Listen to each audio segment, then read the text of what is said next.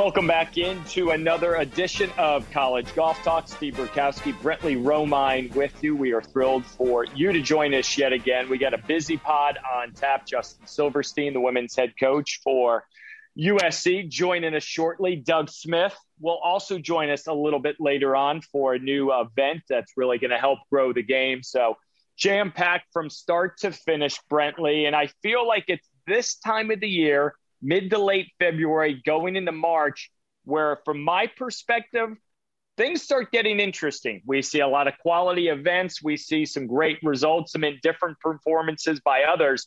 But this is the point of the calendar year that I start saying, all right, who's legit and who's got work to do? Yeah, that first week in March is really where it really starts, I think. I mean, that's the most exciting week during the regular season, and it only gets better once we get into the postseason. So, um, exciting time in in golf. Uh, happy to have a kind of somewhat normal season after the last couple of years. And uh, yeah, I mean, it's just every week, Burko. I love jumping on here talking with you, and I think we're going to have a lot of uh, pretty cool things to talk about as we move forward. Absolutely. And again, College Golf Talk brought to you by our good friends at Velocity Global as they seamlessly connect employers and talent anyone, anywhere, anytime, anyhow. Its global work platform is built on cloud based technology, compliance expertise, and unmatched scale in 185 countries in all 50 United States. We all know now in 2022, the world of work is forever changed. Talent can live anywhere, work for anyone, and get the job done. And more than a thousand businesses engage top talent in another state or another country without the need to set up a foreign entity or registration. And they rely on Velocity Global to make it simple and compliant. Velocity Global accelerates the future of work. To learn more, visit velocityglobal.com slash golf. Thrilled to have them on board as always. And they talk about talent. We bring in some talent from the West Coast up early on this Thursday. Justin Silverstein, the head women's golf coach for the University of Southern California Trojans, fresh off a victory at the Icon Invitational. Justin, always good to catch up, my friend. And maybe the immediate reaction a day or two removed from a clean sweep. What did it mean for you guys to maybe sort of make a statement here in February? Well, thanks for having me, guys. I'm, I'm fired up to be on. Uh, yeah, it was a really good week. Uh, started crazy, crazy fast at that event. Uh, I kept getting, I didn't even look at a scoreboard until about three holes left in the tournament, but kept getting text about an hour in, like, is scoring correct? What's going on? And I was like, I text Katie, I'm like, did we get off to a really bad start? She's like, no, uh, I've seen about six or seven birdies so far. Um, and then I heard later that day we were about 12 under through four holes or five holes. So uh, it was a great week. Um, really good event that the University of Houston puts on. We're, we're, fortunate to go to that event. We've been eyeing that event on our schedule for a while. Uh, but just to have a, a, really complete team win was something um, we're always fired up about. But specifically this season, it's been a little, little tougher of a start than we're used to.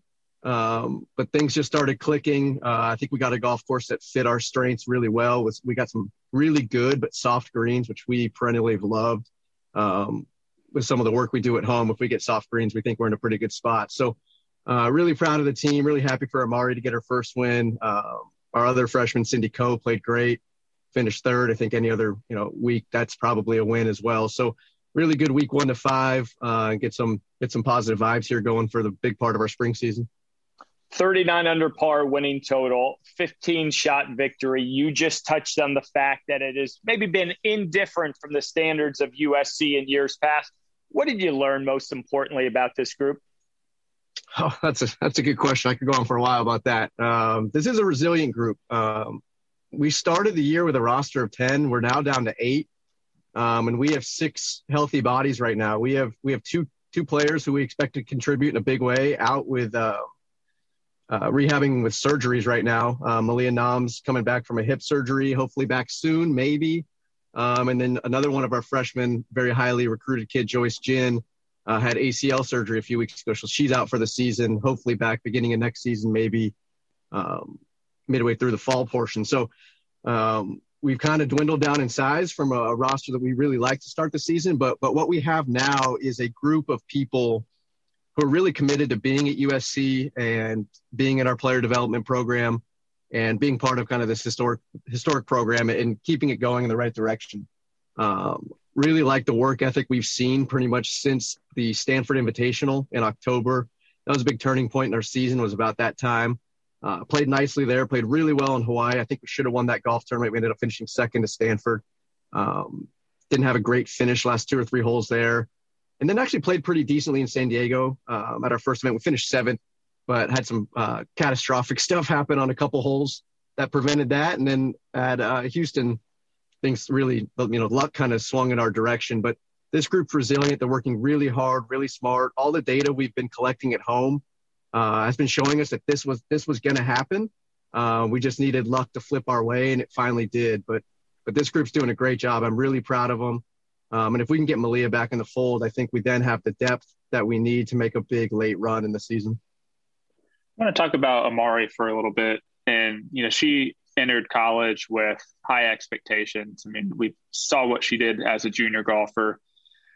For her to win in just her second start, just just talk about the impact that she's had already and kind of her potential and where you see her going um, as she moves into this spring and the rest of her career.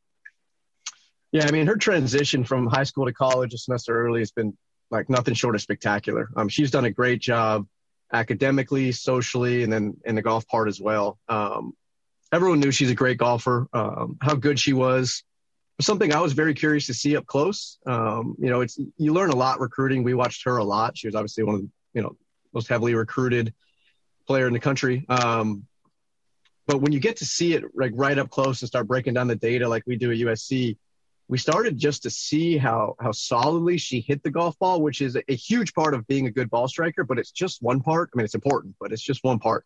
Um, and then and then what Katie and I were able to see was that there was a lot of low hanging fruit um, that we could help her quickly with her golf game, being knowing her yardages, um, you know, knowing climate conditions, the effect temperature and wind have on a golf ball, um, and her body. You know, that's something she learned this week being under the gun late um, you know, we were standing on 18 fairway and she's in between pitching wedge and gap wedge. And the first question I asked her was like, Hey, how pumped up are you?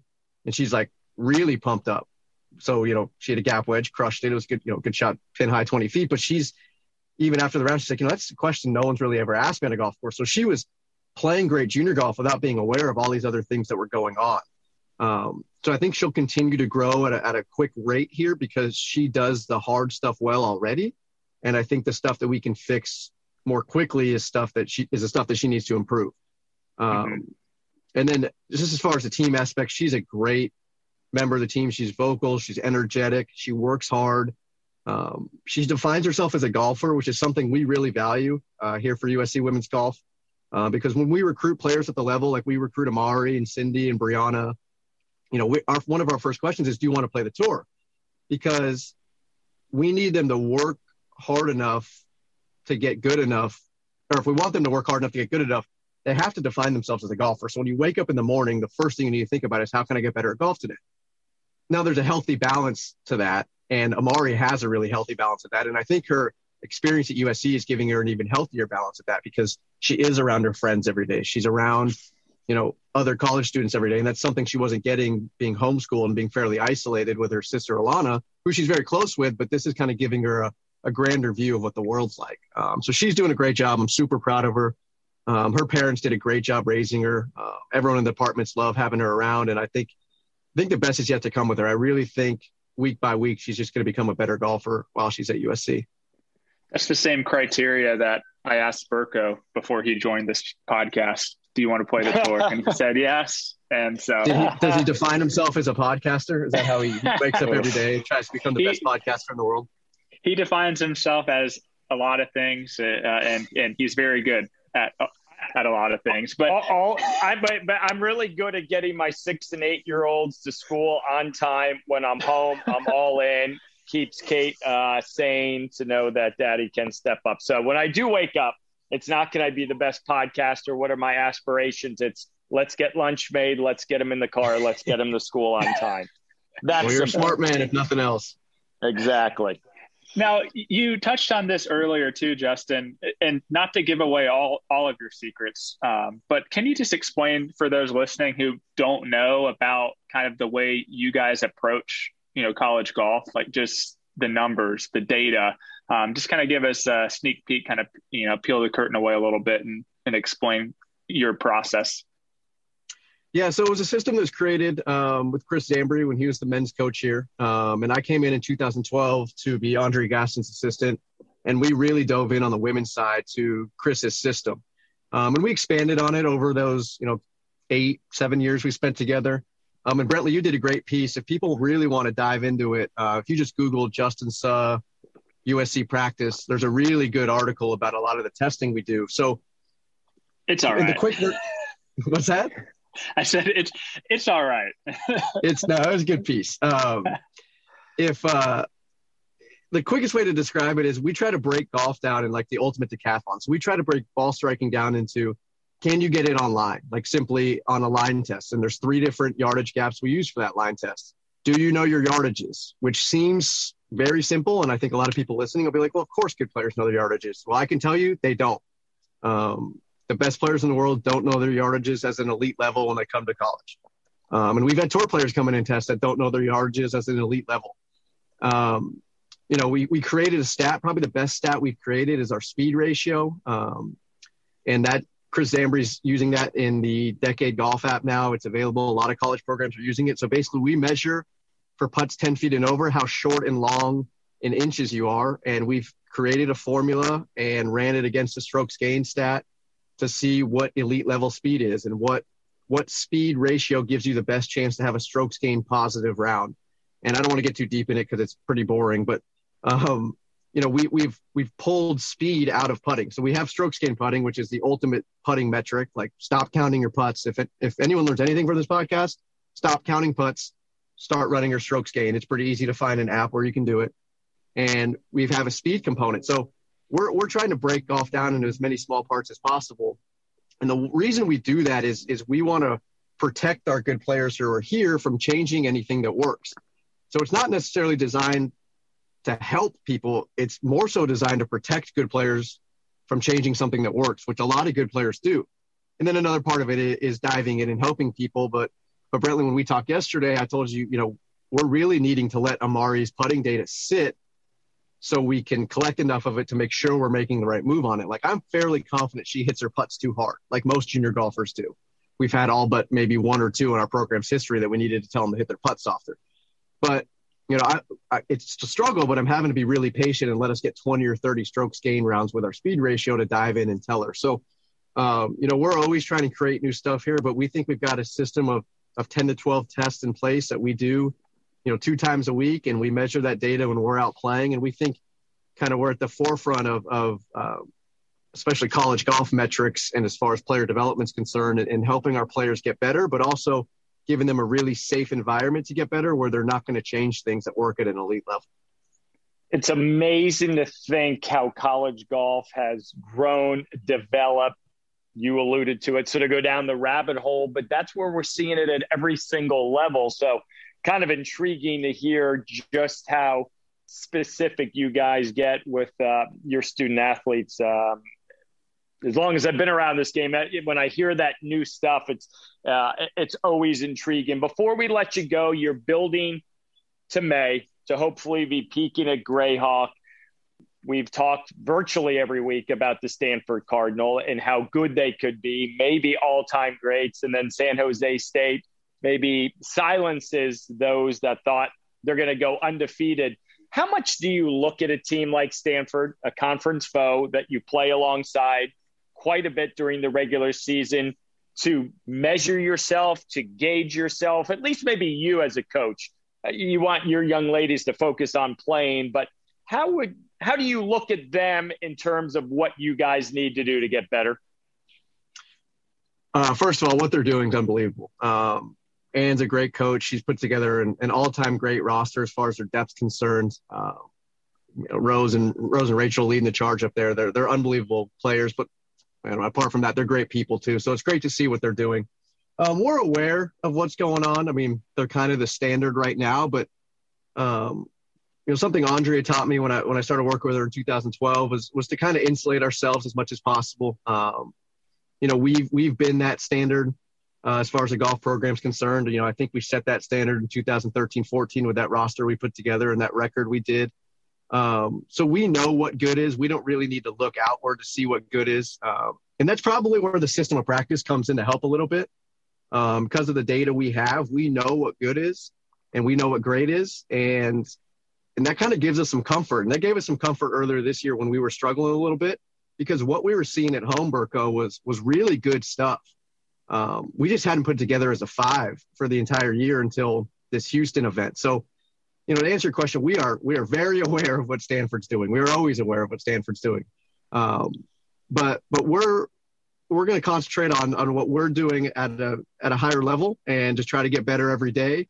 And and we think come May we'll be in a good spot to compete with any team in the country if we can just keep building um, day by day, week by week and and this group's been doing that. Like I said, this group's been doing that since about that Stanford event in the fall. So um, I think we'll be in a good place, and, and, we can't wait to mix it up with them. Um, I think the next time we'll see them is at the Napa event right after the Augusta event. So um, anytime we get to play against them is a, is a good time. Uh, but well, we'll we'll just keep building, and I think we'll have a good shot come May.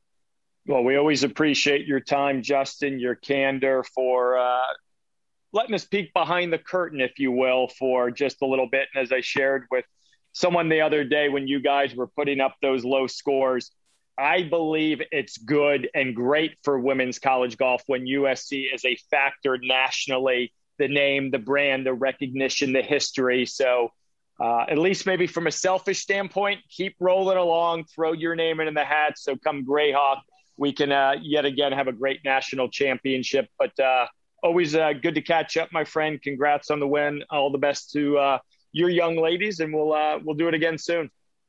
Awesome. Thank you, Burko. Thank you, Brentley. You guys are the best.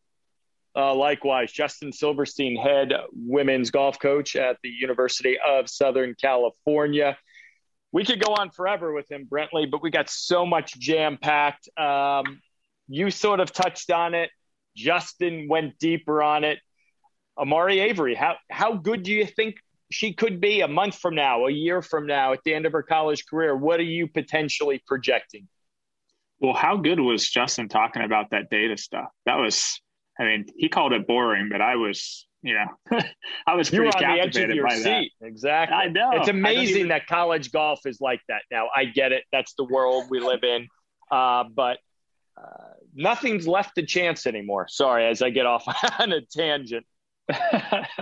no, and and I think that kind of goes into why Amari has been so good, you know, so quickly. I mean, you, you talk about a player with that God given ability, that talent, and you just, you know, teach her a little bit of the, you know, maybe not fundamentals, but, you know, like he said, the simple things like knowing your yardages, uh, you know, doing these line tests, doing these different, you know, skill tests that they do at USC and kind of figuring out, all right, where do I actually need to get better? Because if you just look at the game as ball striking, putting, and short game, I think you can, you know, start to kind of spin your wheels in, in terms of of getting better. So the the key for her, I, I always thought was going to be adjusting to just that college life. I mean, we, we talk about a player who was homeschooled um, for much of her childhood. Um, and as she told me yesterday, I, I got a chance to speak with her. You know, she would, you know, see her friends at golf tournaments, and that was it. You know, she didn't have that in in class, in person educational experience, but she's getting that now. And she actually said that before her first class, it was like 130 person lecture um, about a week and a half into the spring semester. Uh, she she cried before her class because she was so nervous. She didn't know what to expect. And now looking back, she laughs about it because you know it's it's kind of coming second nature to her now. And you know she she's comfortable. She's enjoying college, and you know her her golf is is starting to uh, you know I wouldn't say turn around, but it, it's starting to really take off yeah, it's going to be a lot of fun to watch her progression uh, over the coming weeks and months ahead, at least in this spring season. Also, part of that event, I know you wanted to touch on quickly Ole Miss defending national champs, tied for seventh. concerns, question marks. We know they had an indifferent fall. They sort of said, like, we got to get back to the basics. It's extremely difficult, Brentley, to repeat. The sequel is usually nowhere near as good as the original. Uh, where's your level of worry for uh, the folks in Oxford? It's it's pretty high. I, am uh, going to be honest with you. I mean, I was I was a little bit concerned in the fall at Eastlake. Uh, I know Kory Henkes had talked about how they had that come to Jesus moment, and so far it's it's not it's not working. Um, and I don't know if you know how much of that is Julia Johnson's struggles. I mean, she was T fifty three uh, at Golf Club of Houston this week, and so yeah, it's it's tough to to contend when your star player is is finishing outside the top fifty. So maybe it's something as simple as that. You know, once she gets turned around, uh, maybe they can start to gain some momentum. But but yeah, I mean the the concern is is really high, and and and at this point, um, I don't know if it was myself or you or someone else um, had said earlier this season, but they might just not have you know they might struggle not just to get into you know back into match play, but they might have a hard time qualifying uh, for yeah. the NCAA championship at this point. I mean, the talent is there certainly. I mean, it, it's not to say that they can't figure things out and be one of the contenders when it's all said and done late May. But right now, they're not one of the best 24 teams in the country. And, and I don't think it's particularly close. Uh, tend to agree. Again, a lot can change. They're the only team that can go back to a season ago, winning the last event they played in. So potentially something to draw on over the next couple of months for head coach Kory Henkes. Moon Golf Invitational, big win for the ladies of Florida State, six shots over Virginia. LSU's Ingrid Lindblad wins individually. Where do you put her in terms of how close she could maybe get to Rose Zhang to win the Annika Award? Well, I think she has two wins now this season, uh, a bunch of top 10. She, she's just consistently always in the mix, whether she wins or not. And you know, she she's still behind Rose because I mean, gosh, Rose's worst Everybody's finish right now is, is, is T four.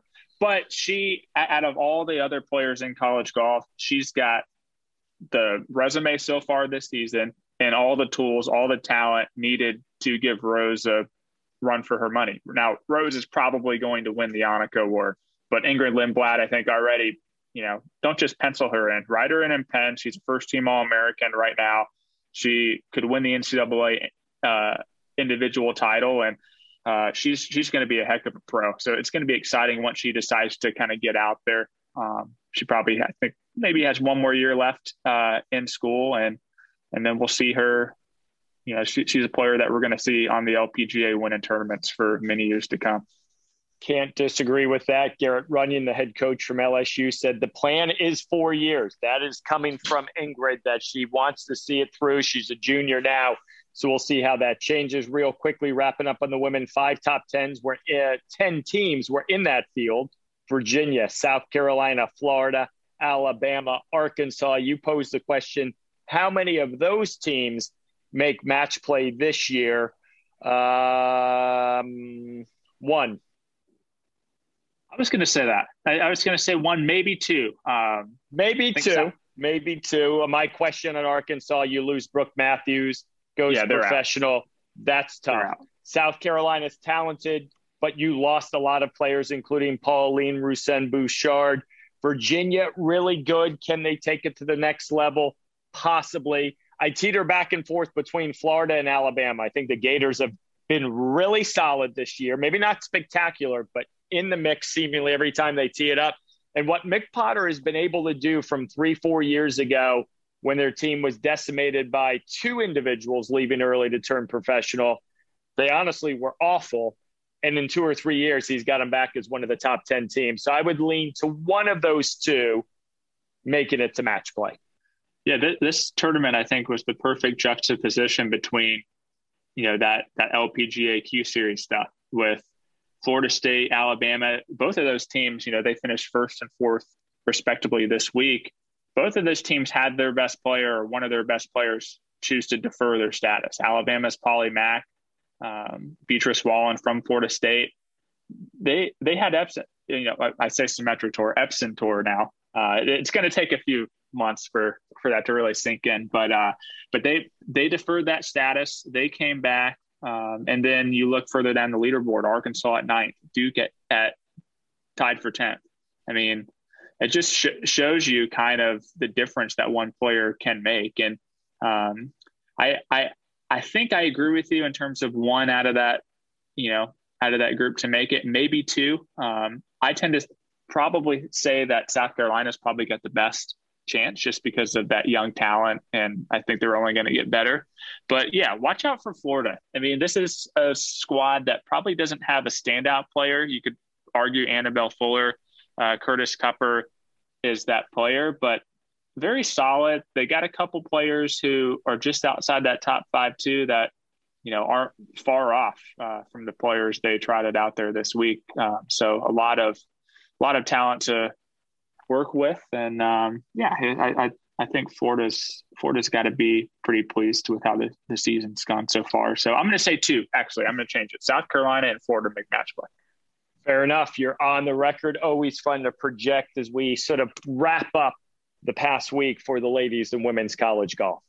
We transition from women's college golf over to the men's side. We're thrilled to bring our good friend Doug Smith from Beyond the Fairway. Season two is upcoming just weeks from now. But Doug, always good to catch up. And we brought John most specifically to talk about the news of the creation of the Charlie Sifford Centennial Cup, a one day team match play featuring top golf teams from HBCUs, Division One, Division Two, at Quail Hollow, the site of the President's Cup. It's going to basically be like a one day, let's sprint and have a marathon of a President's Cup um, rendition, if you will. And when you see things like this, what, what is your immediate reaction as you, Brentley, I, everyone try to grow this game and provide opportunity? Well, Burko, Brentley, thank you for having me in here. The first thing it does, Steve, is it pisses me off, you know, quite honestly.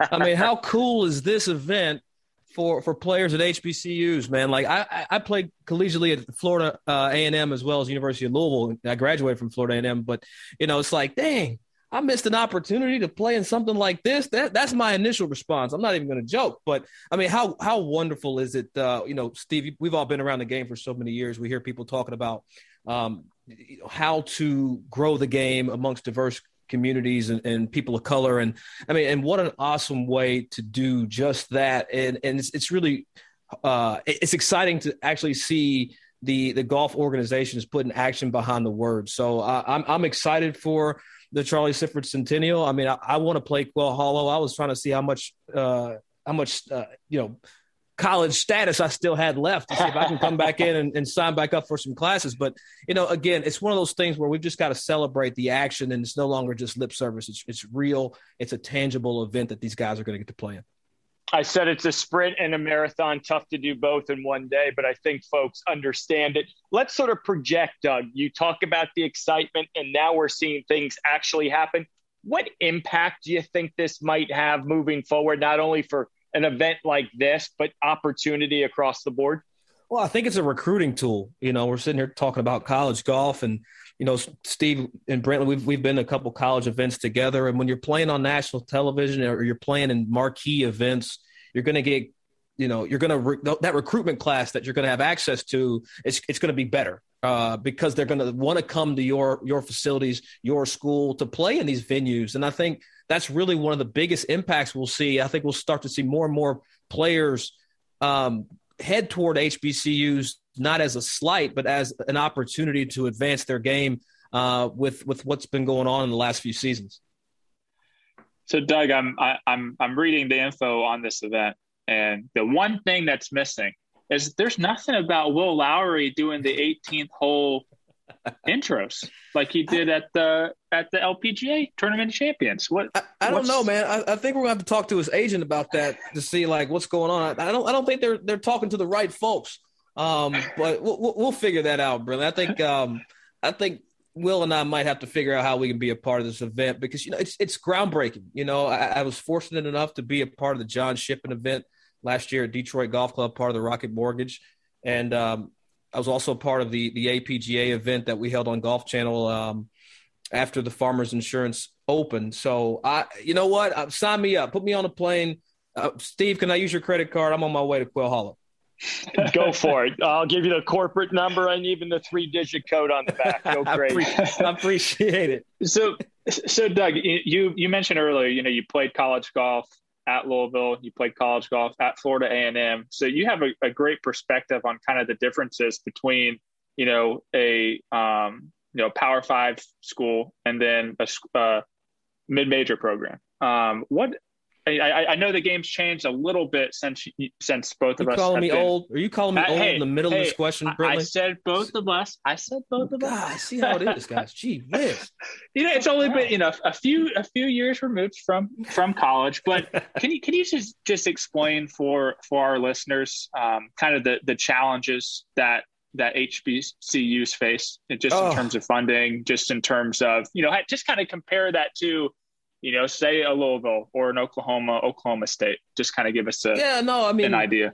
Let, us be clear: there are huge chasm differences between playing at HBCU and and playing at uh, a, you know a, a, larger institution. You know, when I was at Louisville, for example, like we owned the golf course, like we the golf team. Like when we got to the course, we had our places to practice. We had our private range in the back where we could hit balls and do things. They've since built it out uh, with the with the practice facility renaissance that took place after I left school all over the country. So it was, um, you know, that's that's number one, just the facilities. You know, at, when I played at Florida A&M, you know, we played at Southwood a lot of our golf there in Tallahassee, and you know, we had to use corners of the range. Uh, we, we were we we didn't have you know tee times and blocks. We had to, you know, play late in the day and schedule classes around when the course would let us play. So there was a lot of like hurdles to just getting access, even though we had it, right? We had access to play, but it was just we, we were more on the courses calendar where at Louisville we we kind of just kind of ran the show.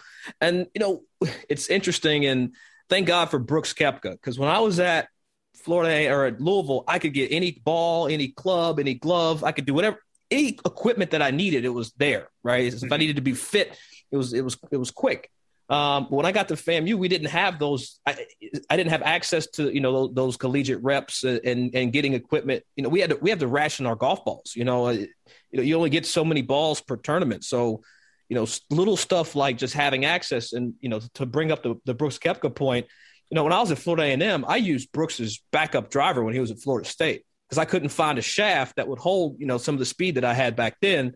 And, and Brooks had every Circle T, every Nike club back then. And, you know, I was fortunate enough to be close enough to him where he was like, here, you can take this and use. So, you know, when we're comparing the two, you know, universities and, and it's just, there's a lot of access gaps and hurdles that you have to jump. But Florida A&M also just built their own kind of on-course driving range, which is super dope. You guys got to go take a look at that uh, uh, down there in Tallahassee. But there's just differences. I mean, we can't, we didn't get all the clothes, for example. And I'm not just talking about the, the, the, you know, tangible things that you wear and whatnot. It's just you don't. It's not the same golf. Like and you guys know now, you're playing fitted golf clubs. Back then, it was hard to be fit when you played at Florida A and M.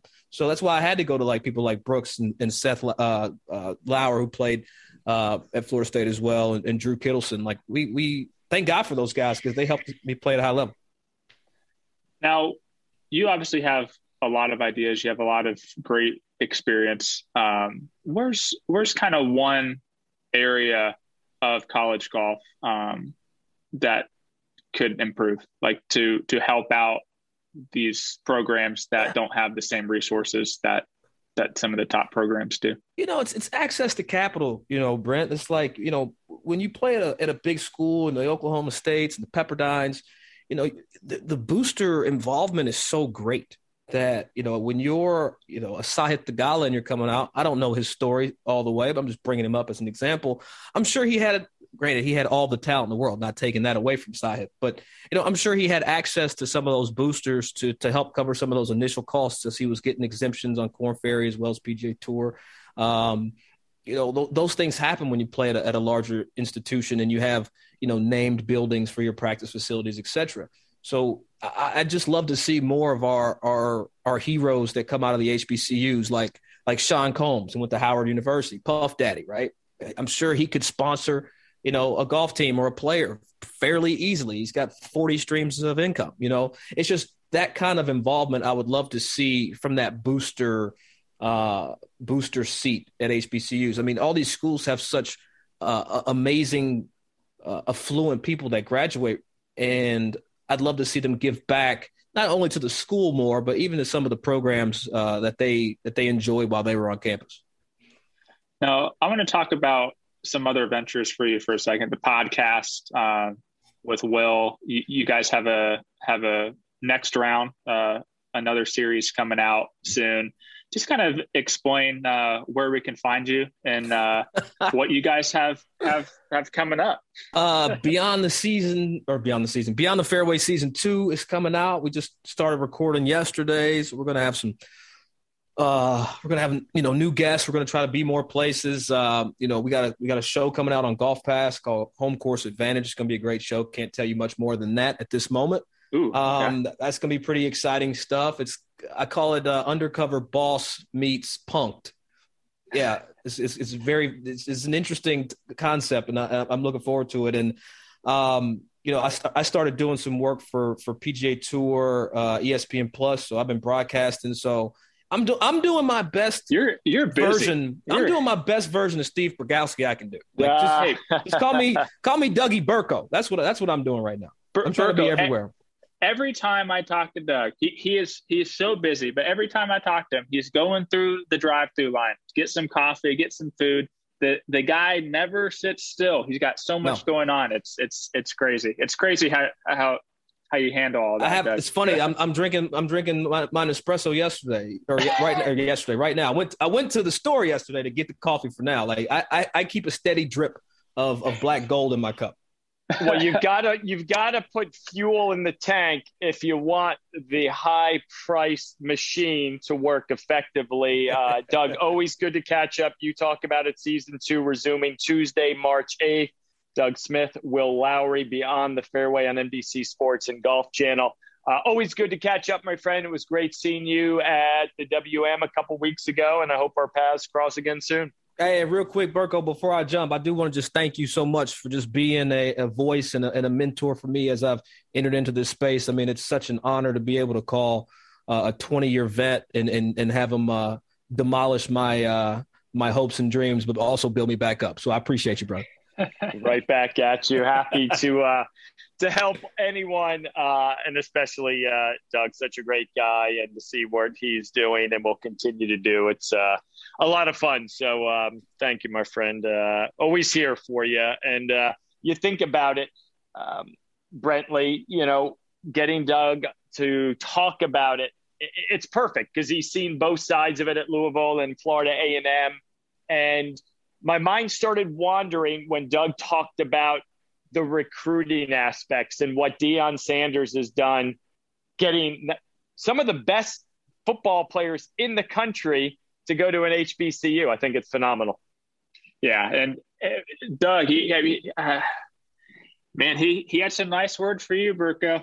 yeah, well, I, I, owe him some coffee apparently next time I, I see him. I know, man. Yeah, it's I I I, I echo his his uh, sentiment, but uh, but yeah, I, I I love talking to Doug. I mean, he's he's got so many connections. He's so knowledgeable about this. He's a great player, uh, as much as he doesn't like to admit it. Uh, he's still got a lot in the tank. But yeah, talking about this this Sifford Cup for a second, and um, just just the ability, if if nothing else, to add an event like this to the schedule and be able to play a PGA Tour course like Quail Hollow.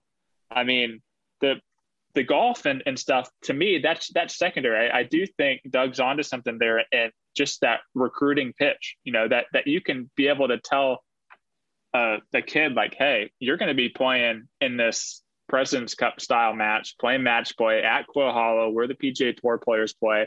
I bet you you know the people running that tournament they're going to treat them like like tour players. I mean everything's going to be top notch. So I mean, it's it's a little bit of an understated thing that that schedule. I mean, you look at the the Oklahomas, the Oklahoma States of the world, and they're next week they're going to be in Vegas, they're going to be in Cabo. I mean, they're playing all over the map. They're playing 11, 12 regular season tournaments. And a lot of these smaller schools, especially the HBCUs for years and, and decades, they've only been able to play, you know, kind of smaller schedules and, you know, playing public courses, playing courses that they can drive to. But when you consider a, a recruit down and, you know, be able to say like, Hey, like we're, we're playing this schedule, like, look at this, like that's just going to help. And it's going to take a little bit of time. Uh, but it's going to help down the road. So I think it's a really cool idea. I'd like to see a little bit more of it. Um, but it's certainly moving in the right direction. And I, I think this is going to going to allow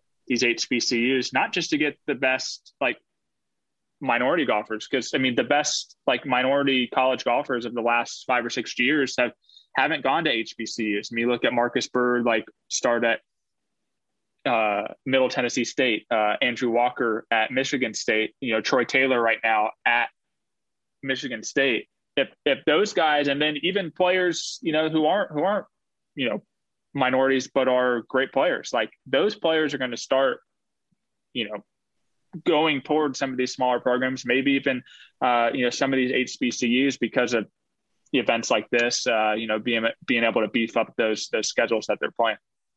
Yeah progress is possible. Great to see it uh, come to fruition uh, later this year in the queen city of north carolina. Really quickly i know we're going long.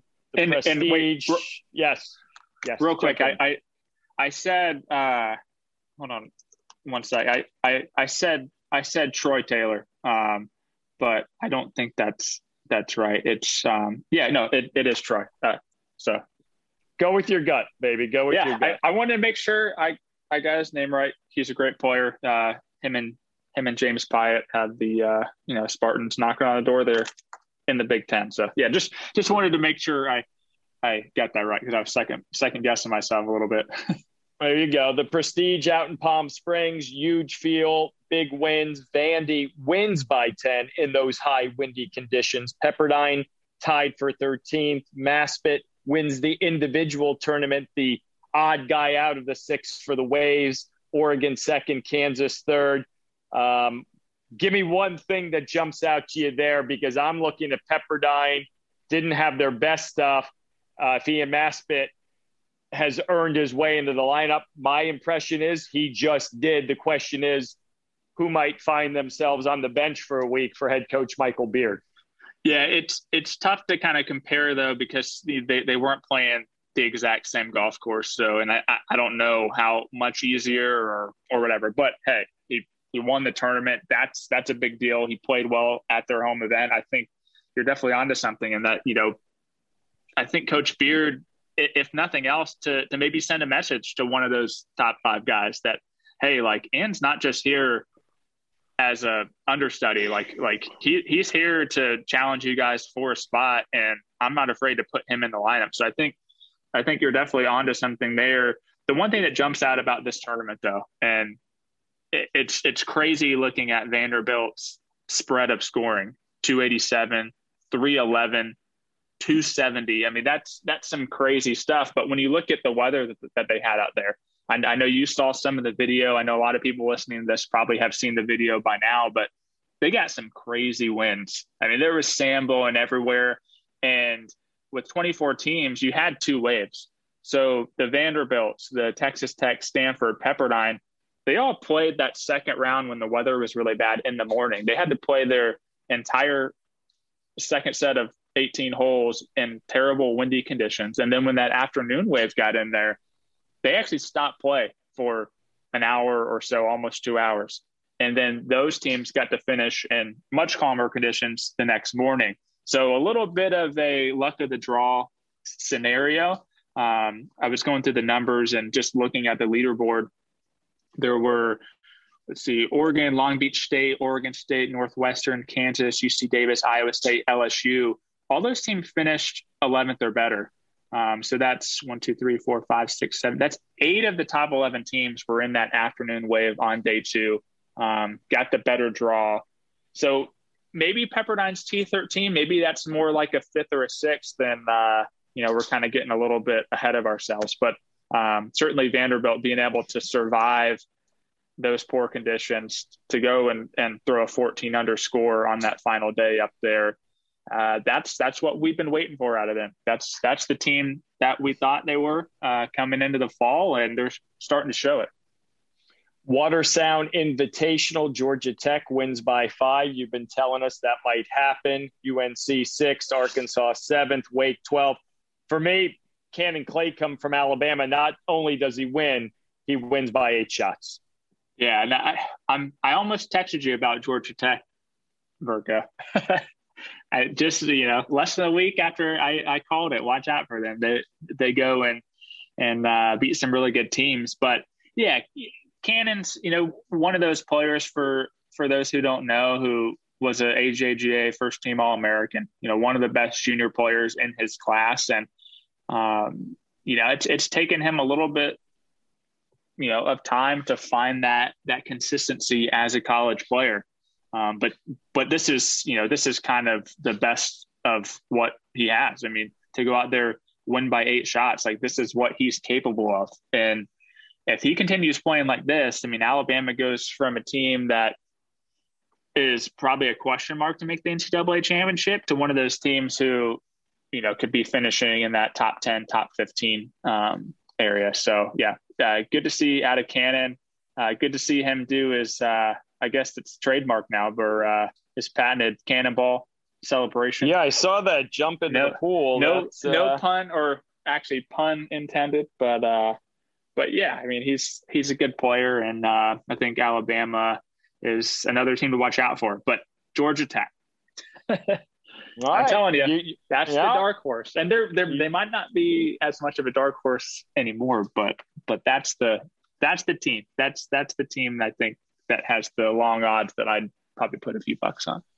Love it. Huge, huge week ahead. We're not going to go deep diving into it, but I promise you next week, men's event at Cabo, great field. Men's event in Vegas at Southern Highlands, a phenomenal field. And then I'm heading up to Hilton Head, the Darius Rucker loaded field for the women as well. Our first ever regular season women's event, all women on Golf Channel starting on Monday. Can't wait to go to the place that I will disappear if I ever hit the Powerball. Hilton Head is is my uh, destination. Wow, so that's, uh, that's an upset. It. That's an love upset. It. You you like you Hilton Head more than Charleston? Uh yes.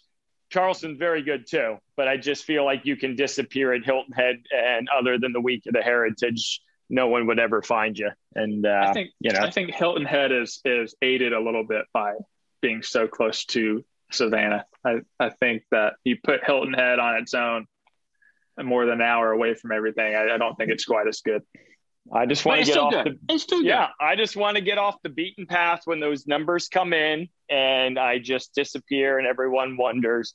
Uh, don't come to Hilton Head looking for me. So uh, we will talk about that next week. Cabo, Vegas. Our thanks to Justin Silverstein, head women's golf coach at USC. Doug Smith jumping on as well. We were jam packed. We hope you enjoyed it, and we'll do it again next week right here on College Golf Talk.